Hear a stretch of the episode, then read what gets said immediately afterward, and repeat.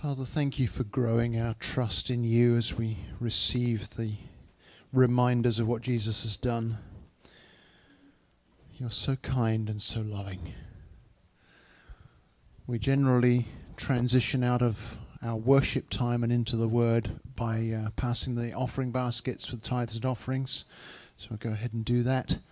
And uh, if you're giving with a check or cash, uh, if you need an envelope, they're on the tables in the racks. I know many of you give online. Thank you for doing that. And if you're using the app uh, or you don't have the app yet, you can text a dollar amount to um, whatever the number is, and I've forgotten. Oh, I know, 84321. Could you put the giving slide up, please, Holly? Thank you. and uh, so uh, that'll come up on the screen. There we go. And uh, so thank you for your giving. Let's, uh, let's just um, pray and say, Father, you're our provider. And uh, it's just another aspect of our trust in you. We, we come here to share with one another because we trust you and we trust one another. We receive the communion because we trust what you've done and what you're going to do. And we return the tithe to you because we trust you for all of our provision. So thank you that you are Jehovah Jireh, the one who provides not just financially, but in every way for us. So we gladly give back to you what is yours and we thank you for your presence in this place. In Jesus' name. All right, I'm going to pass one of them that way, if I may, Jen, and then put one over this way. If you want to just pass it from row to row, that would be wonderful. While the baskets are going round, I said I'd have a few things just to fill you in on. Uh, first of all, I need to remember to send greetings from Jane. Uh, she's in England with her mum and her sisters, and they're in this beautiful little um, English cottage in the countryside for a week. Uh, she sent me a photograph yesterday. I'm really jealous, but uh, they're having a good time, and uh, she's uh, she sends her love. She would love to be here with us, but she's happy being there as well. And then uh, I promised I would say a little more about the Bible school that we're starting in September. This is really exciting. It's just one of those doors that just suddenly opened up for us, and uh, we're collaborating with a group called Ministry International. Uh, to offer their accredited Bible school. And the way it works is that in uh, a two year program, you can get your associate's degree, and uh, that's just in a two hour class on a Thursday evening that will start the Thursday after Labor Day. And uh, there's homework, of course, in between as well. But their their their curriculum is really close to our values and our our uh, our outlook, and so really excited by that. And the other thing is, it's really affordable. So for a two-year associate's degree, you're going to pay fifteen hundred dollars at hundred dollars a month for fifteen months, which I mean that's a bargain. um, so encourage any of you who've been thinking about getting further qualification to, to sign up for that. You do need to act fairly quickly um, because in order to have the curriculum here in time for the first class, we really need your applications in before Labor Day. So think it through, pray it through. Uh, if you want to read more about it, I've got a, a, a, description of the classes here. I'll leave that on the table. I've also got application forms here. If anybody's ready for one of those, you can just come and ask me for it afterwards. Uh, when you fill out the, uh, the application, bring it back to me because we send them all off to them in one bundle. Don't send it direct to them, um, even though their address is at the bottom of the form. Um, Fanning the Flames is coming up. Um, and I should have put the date in my notes, and I didn't, but it's on the calendar. Uh, Wednesday night worship and uh, and prophetic ministry and all that kind of stuff, and then immediately after that, the Friday and Saturday is my sister's closet and Spirit Cafe which is very exciting because it's an opportunity to invite everybody from the local area to come and shop for free, but also to hear from God and receive from God in whatever way they feel comfortable. So it's a great combination of we want to help you as the kids go back to school and you need new clothes or whatever, change out your wardrobe for the winter, that kind of stuff. We call it my sister's closet because it's mostly our sisters that run it, but actually there's children's clothes and men's clothes as well the success of that whole event depends on us sharing it widely so lots of people know. And so it's on the Facebook page, uh, it's been in your emails. Please uh, share that around. because it's really exciting to see what God does. There's all we can have all kinds of testimonies, although we won't this morning, but we could do of all the things that God has done through those events so far, and I'm really excited about this next one. Uh, one more advance notice we're going to have a lunch on September 10th after the meeting, and we're going to do that with One Reach. Most of you know One Reach use our building on a Sunday afternoon. Um, and, and so Brandon, Pastor Brandon and Brianna and I have been talking about what can we do to further develop connections between our two church families. Um, and so on that day, they will be inviting all their folks to come to this meeting. We'll all have lunch together, and then we're all invited to stay to their meeting if we want to. So if you're up for a whole day, that's great. If you're not, that's fine too. But please plan to be here for lunch on September 10th. All right. Um, Jamie and Jan and Ira and Robert, thank you so much for that. It was amazing because, you know, it, it really touches my heart every time because I just ask God, what do we need to focus in on uh, when we turn to the Word? And I don't tell them anything.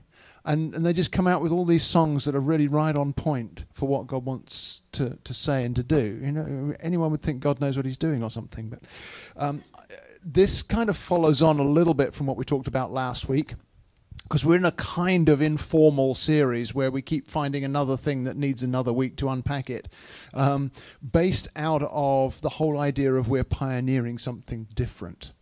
So, church is not going to look like what it used to look like, and we're on the front edge of that in the way that we operate as more of a family and less of an organization. This is not a corporate structure, this is not an organization, we are a church family.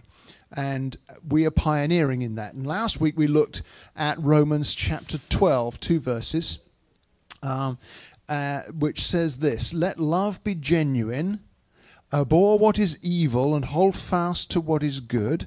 Love one another with brotherly affection and outdo one another in showing honor. And you all had great input to the discussion that we had about what that looks like in practice, because those are the kind of things that we want to see happen when we gather together as our church family, as part of the wider church. And uh, we talked about taking off our masks, didn't we? So that we, we don't pretend. But we also talked about recognizing the, the smell, the stench of striving. And uh, if any of this isn't making sense to you because you weren't here last week, I'd encourage you to go listen again because it was a lot of fun, the discussion we had. But um, we also said that we, we were going to be asking God to glue us to his goodness which is what it means to hold fast to what is good. And then we committed to demonstrating all three kinds of love to one another, didn't we? There was uh, unconditional love, there was friendly love, and then there was nurturing love. And we want to kind of bundle it all up together. And I would say this church family is particularly good at lumping those three together. Not lumping, sorry, that's not a good word, but uh, blending those three ingredients into one expression of love the thing anybody says who comes to visit here or comes to become part of the family here, they say they feel the love in our church family. And that's great because that's exactly what we want to do. And then we said that we aim to outdo one another in showing honor. Remember, Crystal was like, it says outdo one another. I love that. You know, and that was so beautiful, uh, the way that flowed in. So today, what I felt God wanted us to do was to dig a little deeper into the relational aspects of what it looks like for us to show love to one another, but then remind us also to tap into the only source of that love, which is our relationship with the Father. So I don't have anything to give to you if I haven't first got it from Him nor do you have anything to give to the person sitting next to you if you haven't first got it from him. So we're kind of going to do a cross shaped reminder this morning that flows out of what we were talking about last week. Because these are our foundational values, aren't they? We say so often God loves every human being. God has created each human being to be unique uh, in their destiny in God. So he doesn't want you to be the same as anybody else you couldn't be the same as anybody else if you tried. The trouble is, most of our church experience has tried to make us like everybody else so we fit. and we don't want to be that way. we want to allow God to do in us what only He can do in us. Because Jesus builds His church, we don't. Jesus builds His church by calling together unique individuals to live in community, as we try to model when we meet, not just on Sundays, but when we meet in other groups as well. Um, I've enjoyed this week since we um, got Jane and Laura off to England on Wednesday. I've met with several guys at different places and different times, and it's been great just to eat or drink coffee or chat and connect because that's what we all do all the time, isn't it? That's where the community part comes in. You can't really have community on a Sunday, although if you think you're just going to sit here and listen to me, push that thought aside because this is going to be a discussion again this morning. I want to hear from you. So, ears open, listen up to what the Holy Spirit's saying. Let's start with who we are, who each of us is. First John chapter 3 and verse 1 says, See what kind of love the Father has given to us that we should be called children of God, and so we are. So there's the connection between love and identity. Because God is love, and I didn't put that verse in, but we all know that verse. because God is love, the fact that he wants you and I to live as his children means that that is where we see the kind of love that the Father has given to us. He gives us love because he is love, and that makes us his children because he's our Father. I know many of you in this room have done the Father Heart schools that we host here, and we've got another one coming up in February for those who haven't yet. So ask me for the date so you can plan ahead for it. We've deliberately scheduled it further out so that uh, more folks can attend. But that is who we are, but it needs to be more than just head knowledge. Just because you can quote me this verse doesn't necessarily mean you're living in the full of it. I like what um, the Passion Translation uh, puts in for this. Obviously, it's a, it's a bit of a paraphrase, but Brian Simmons is very good at pulling out some of the, the truth of what it's saying that can get lost in some of the other translations. Let me read it to you. This is 1 John 3, verse 1 in the Passion Translation. Look with wonder at the depth of the Father's marvelous love that He has lavished on us. He has called us and made us his very own beloved children. That's what I loved about the worship when we were singing, I am yours and you are mine. That's exactly that thought, that feeling, that experience. So, let's hit pause there. I'd like you to think for a moment about how has your experience of being God's child, how has your experience grown since you've been in our church family? Now, some of you are brand new in our church family, so you may need to go back a little before you got here. But how has your experience of being God's child grown because of your connection to this church family? Just think about that for a couple of moments.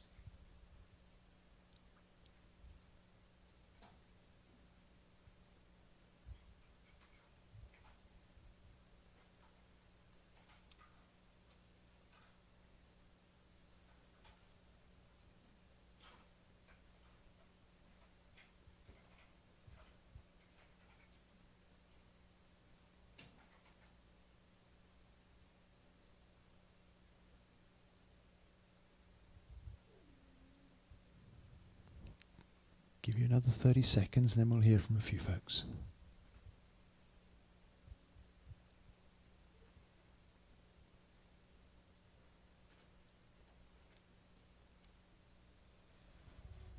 All right, Linda, I think your hand went up first.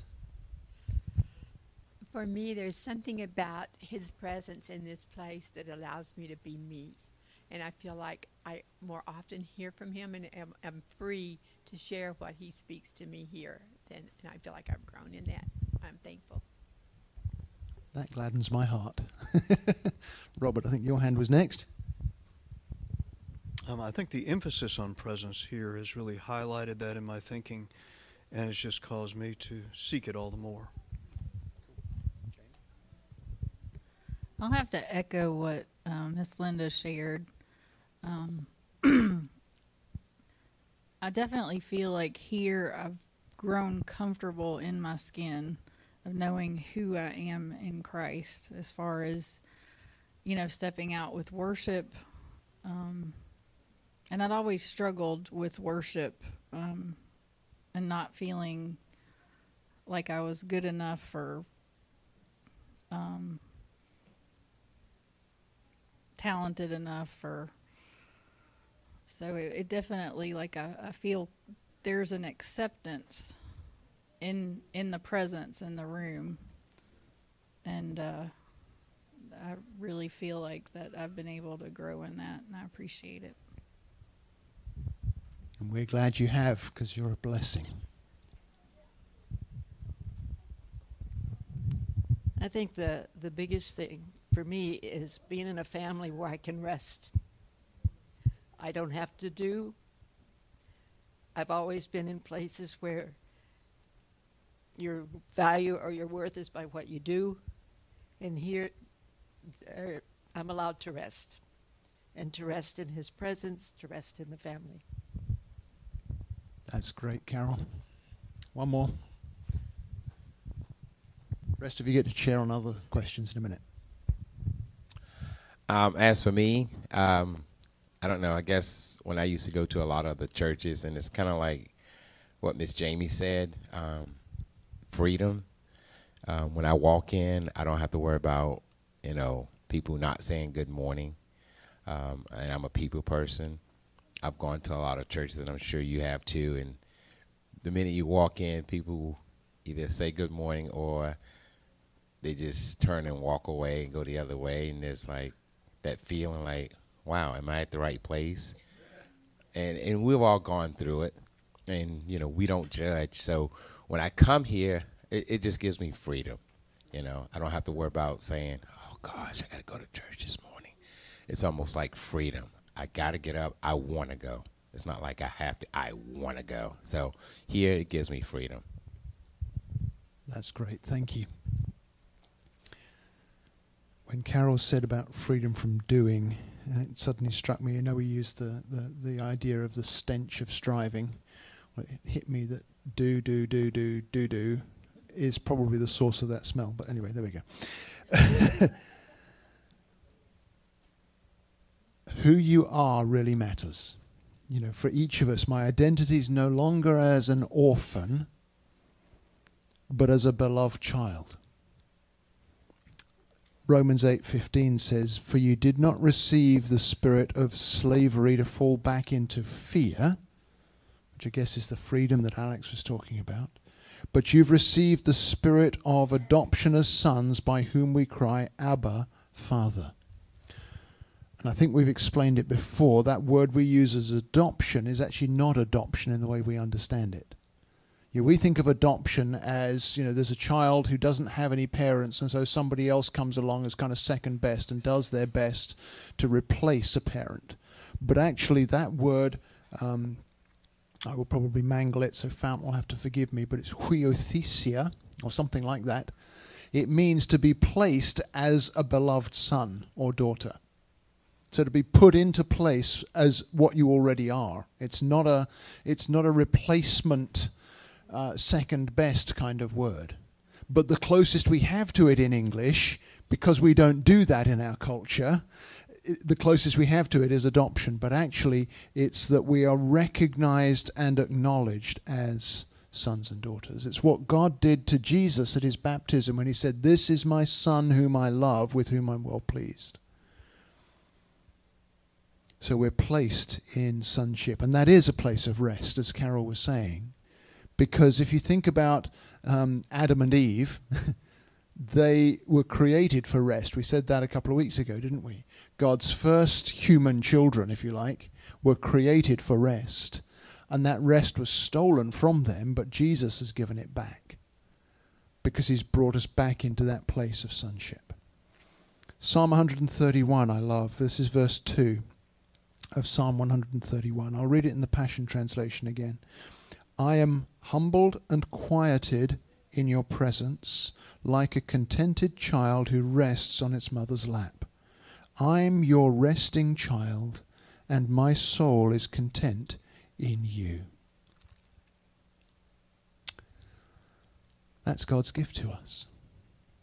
Every one of us as a child. So let me ask you a question. What does rest look like for you when you're aware of your identity as God's child? What does rest look like for you when you're living in the truth of your identity as God's child?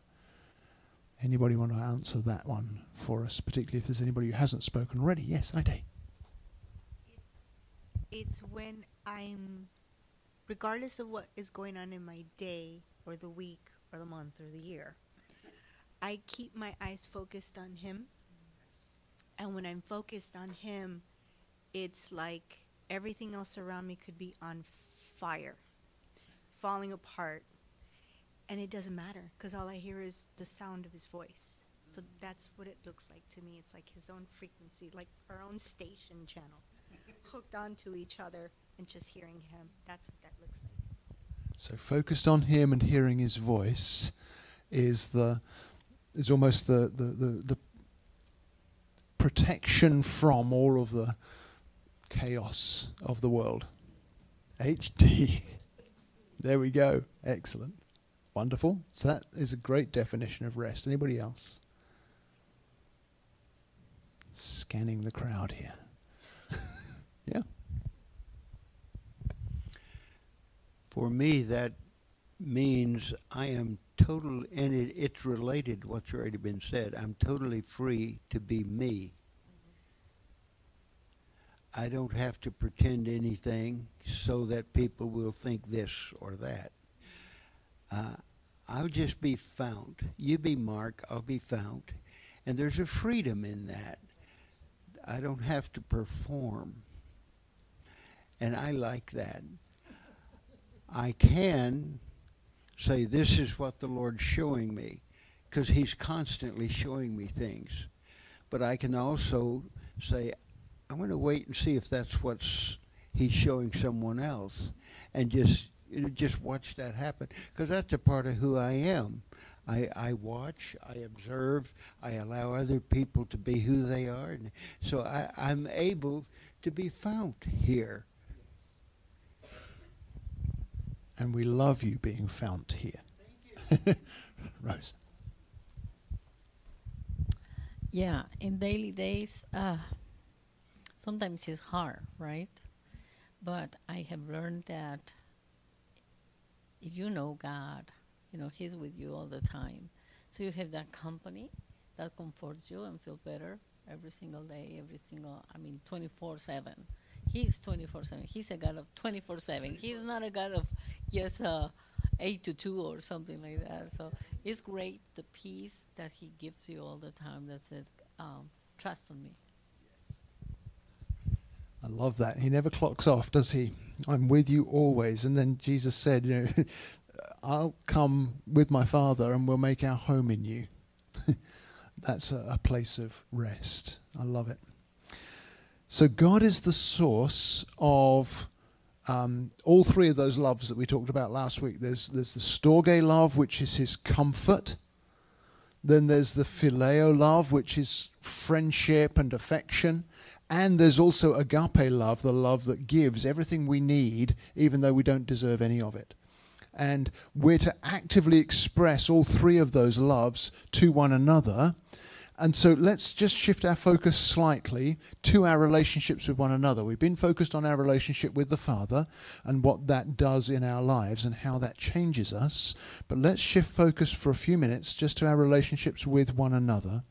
Because if you look around, there's nobody else in this room like you.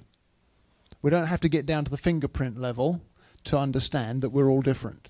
But if we had to, we could get down to the fingerprint level. Even identical twins have different fingerprints. Isn't that wild? God never makes two of anybody. It's beautiful. I love it. So, any of you who've heard it said, oh, you're just like, you're not. I break that curse off you in Jesus' name. Because you're not just like, you're like you. And we like you like you are. And God created you to be you. But too often, when we take unique individuals like each of us and then try and put us together into relationships, there's a contamination comes in, isn't there? There's a comparison, first of all. Yeah, we look around. Well, I'll use Fount because he said, you know, I'll be Fount and you be Mark. Okay. And I know he'll handle this. I'm, I'm sure you would all handle this, but I could look at him and see a man who's vastly superior in his understanding of God's heart and of his, underst- his academic background is way greater than mine. So I could look at him and feel threatened by comparing myself with him. He's better than me. Or I could look at him and say, uh, he's maybe got less space in his life to connect with people than I do. I know he connects with people a lot, so I'm kind of making this up, but just flow with me for a second. I could see myself as better than him in other areas. Sometimes that's a reaction to feeling inadequate and insecure. On the first comparison, I find another comparison where I win and he loses. Do you see how comparison creates competition? And all of that is a lie from the pit. Because of what we just said, God wants you to be you. because whenever we get into comparison and competition, we're eating from the wrong tree again. It is part of striving, totally. You know, this is better than that. Well, that's the tree of the knowledge of right and wrong, good and evil. His academic qualifications are better than mine. Yes, they are, but that doesn't mean that he's right and I'm wrong.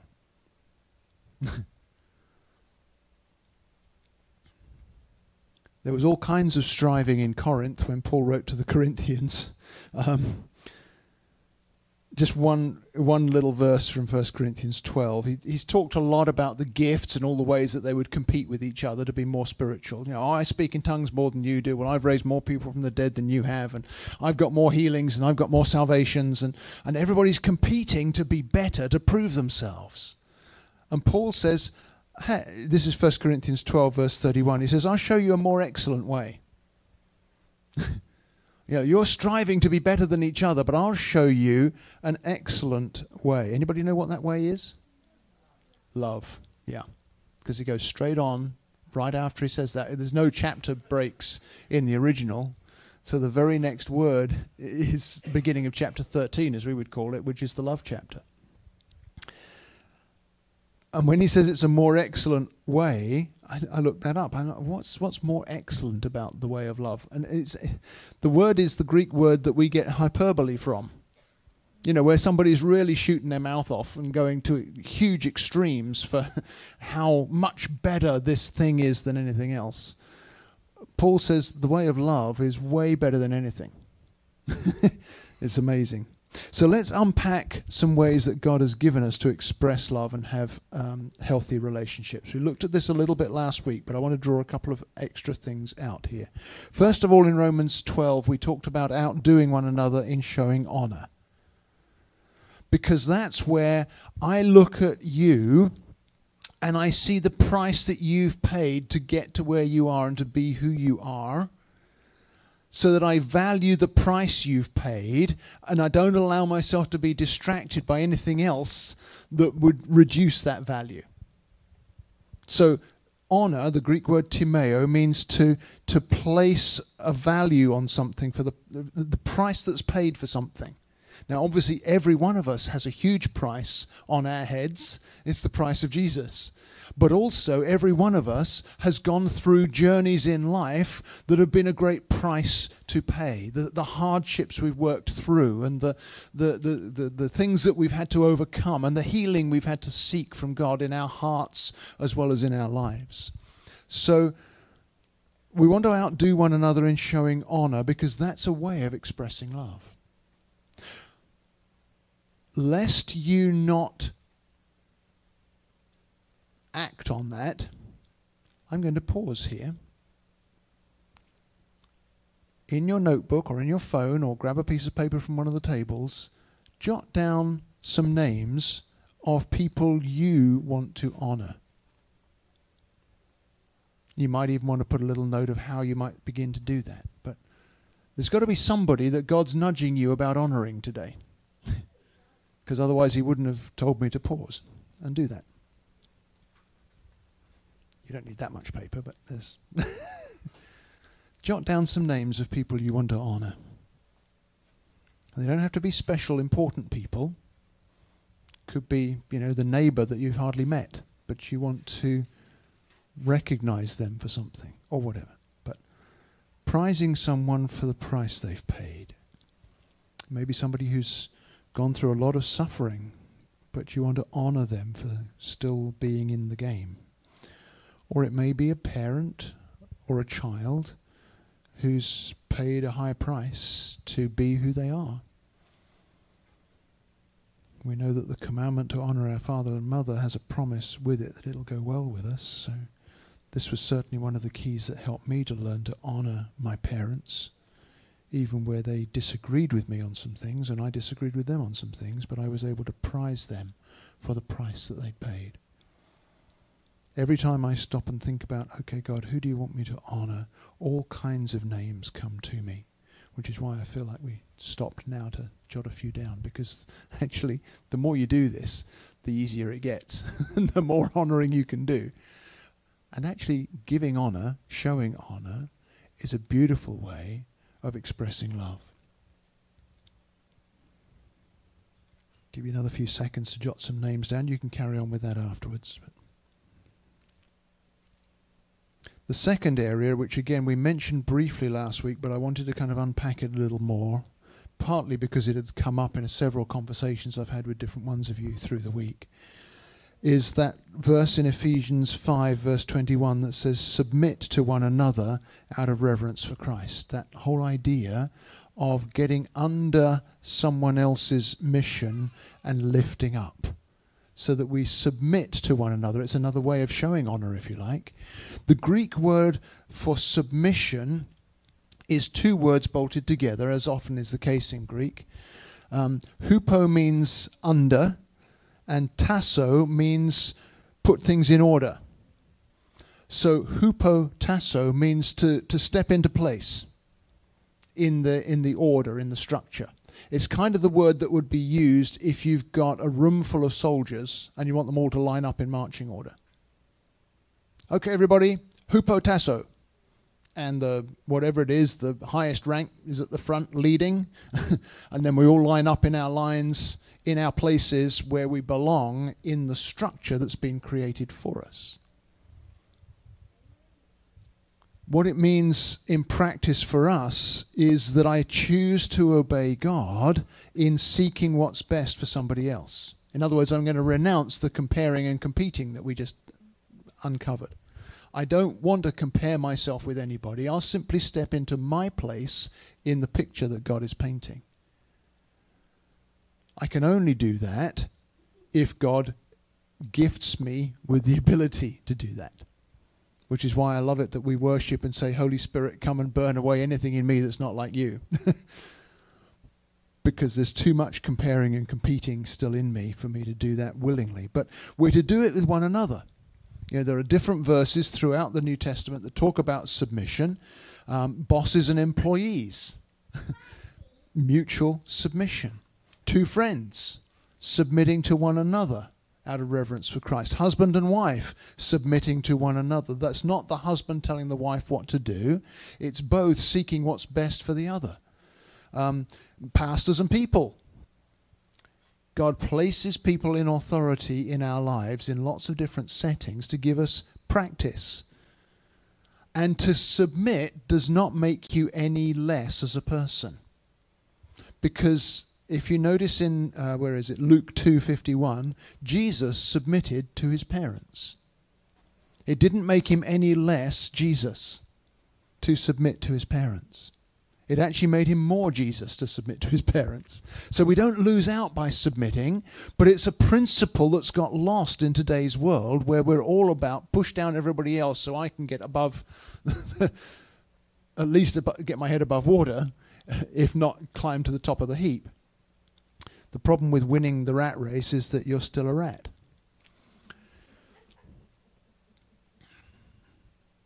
Here's the catch, though. If you want to express submission, say in a marriage, I can say that because my wife isn't here, but she'll watch the recording later, so I'll catch it later. But God will unite you with somebody who's hard to submit to.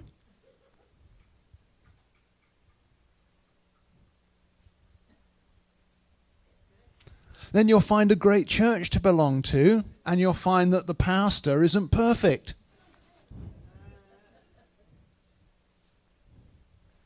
Or you'll start to get to know me and want to be my friend and find out that I've got a lot of faults. And some of those faults rub the cat the wrong way. And it's not just me, it's all of you as well. Because there's no perfect per- people, are there? But that doesn't that doesn't erase the principle that God has created. Where as we submit well let me put it this way. I grow in submission when I don't want to. But I choose to. I grow in submission when I don't want to but I choose to. And submission's always a two-way street. Always so whenever I grit my teeth and go, okay, God, what can I do to be a blessing to Jane and lift her up and and and help her become everything you want her to be, I find that she's doing the same for me. It's always a two-way street. God will give you opportunities to grow in submission.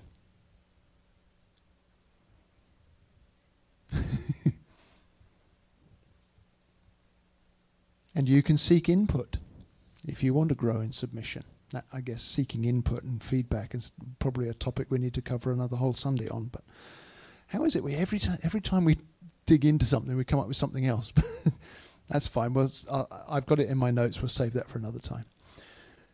Here's why it works. Hebrews 5, verse 8, speaking of Jesus, it says, Though he was a son, he learned obedience through the things that he suffered. Now, it's not that Jesus didn't know obedience, because of course he did. He's always been obedient to the Father. But it says he grew in his understanding and grasp of obedience by following the Father through the suffering. And if Jesus needs to do it, how much more do you and I need to do it? But here's the catch it means that that person you find hard to get along with is probably God's gift to you to help you grow in submission. Now I've gone from preaching to meddling, haven't I? Side note again, and this will be another Sunday sometime, but we grow in authority when we're under authority. Remember the centurion speaking to Jesus in, where was that, Matthew, somewhere, Matthew 8. So our power as witnesses in the world comes from these principles of submission and honor, not from our own effort. So we'll look at that another time too. We grow in submission when things get difficult. So, I've got a couple of practical things to, to, to suggest, but before I get to that, go back to your piece of paper of who do I want to honor. Maybe turn the paper over. Who has God placed in your life for you to submit to? Or if you want a slightly more challenging question, who in your life do you struggle to submit to? Nobody's going to see your answers, so it's quite safe. but who has God placed in your life for you to submit to?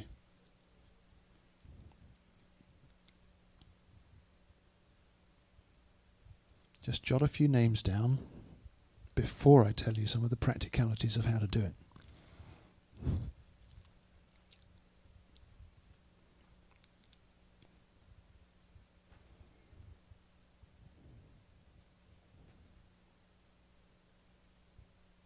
Again, you can continue that process afterwards if you'd like to. We're nearly done, so we will be finished and you can jot some more thoughts down. But here's the number one practical gift I could give you for how to express submission in a healthy way.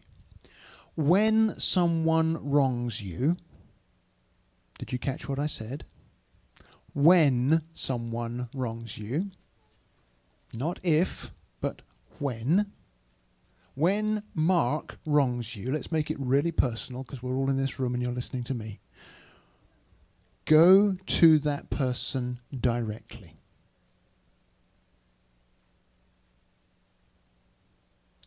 Don't go to Carol and say, Well, Mark did this to me. What do you think I should do? Or don't go to, yeah, right, exactly. That is the answer you'd get from Carol. Don't go to Jan and say, Mark didn't say hi to me last Sunday. I think he hates me. What do you think I should do? go to them directly. I've had a lot of practice at this because I've had quite a few of these, as have all of us, I'm sure. But here are some practical things I've learned. A, go to them directly. Matthew 18, verse 15, of course, is that verse. But not a text, not even a voicemail. Face to face if you can, or at least voice to voice live phone call. To say, not, but I felt like this happened, or it seemed to me that that happened, that's put something between us. Can we talk about it?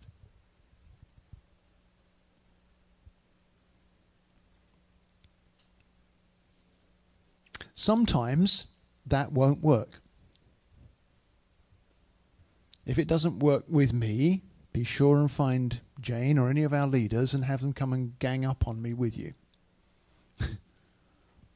but sometimes that doesn't work. And so if you don't get to resolve it that way, the instruction in the scriptures as to what to do next is that you find someone that you respect and that you submit to, and you ask them to help you approach that person again. Not you ask them, What do you think I should do about that? but would you help me resolve this? Jane and I have had a number of times in our lives where we've done that, and it has led to major breakthrough for us and for others. If Brian Betts were here today, which he's not, he was my boss when I was at the conference center, and I was waiting for him to die or resign so that I could take over. And we had this major conflict because he basically sidelined me, but he couldn't fire me because the English labor laws are different from South Carolina labor laws. And we had this huge conflict, and I tried to resolve it by talking to him directly, but because we were on different pages and he didn't want to give in to my need to be inflated, we couldn't resolve it ourselves. And so I went to somebody who was effectively his boss, who was also somebody I trusted deeply, and asked them to help us resolve it. And they did. And now we are the best of friends out of what would have been a very destructive conflict because we followed what it says in Matthew. Because anyone would think Jesus knows what he's talking about. So, all right, so let's wrap this up. Could somebody look up Matthew 20, verse 26 for me, please? Raise a hand if you're going to do that. I've got two other verses I want you to read out. So Matthew 20, 26. Who's going to do that? Okay, Ida's got that one. Somebody else get Matthew 23, verse 11. Phoebe got that one? Matthew 23, verse 11. And then uh, who else? Jan, you got your Bible out. Could you find Luke 22, verse 26, please? Luke 22, verse 26. So Matthew 20, verse 26 was Ida. I have the ESV. It shall not be so among you, but whoever would be great among you must be your servant. Thank you. And then uh, who had Matthew 23, verse 11? Phoebe did. Thank you. The greatest among you shall be your servant. And then Jan had Luke 22, Luke 22, 26 says, But it is not to be this way with you. On the contrary, the one who is the greatest among you must become like the youngest and least privileged, and the one who is the leader like the servant. I just picked out three, there's lots of them, but serving is the opposite of the world's values, and it's what distinguishes us. But the reason I wanted to finish with this is that we mustn't serve by striving. We must serve by loving and resting. So, final action on your part pull up your little list of people again and ask God for just a moment before I pray. Ask God, how can I serve these people? How can I submit to these people? How can I honor these people?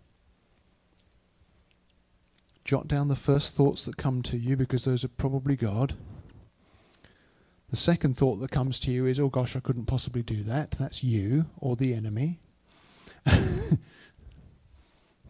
That's just the way it works, folks. So just let me tell you, I've been doing this for years. That's always the way it works. Jot down some thoughts. How can I be a servant to these folks? Not because it earns me anything, but because I love them. Not because I need something from them, because I already have everything I need from God. But how can I overflow from the storge, phileo, agape love that God has poured into me? How can that splash onto some of these names that I've got listed down here?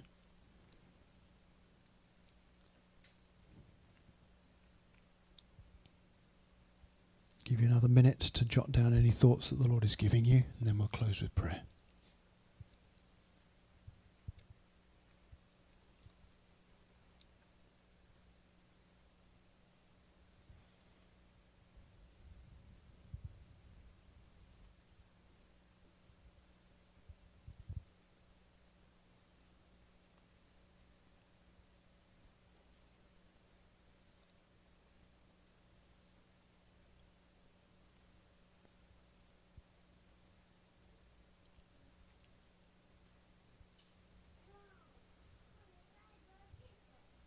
So, Father God, thank you that we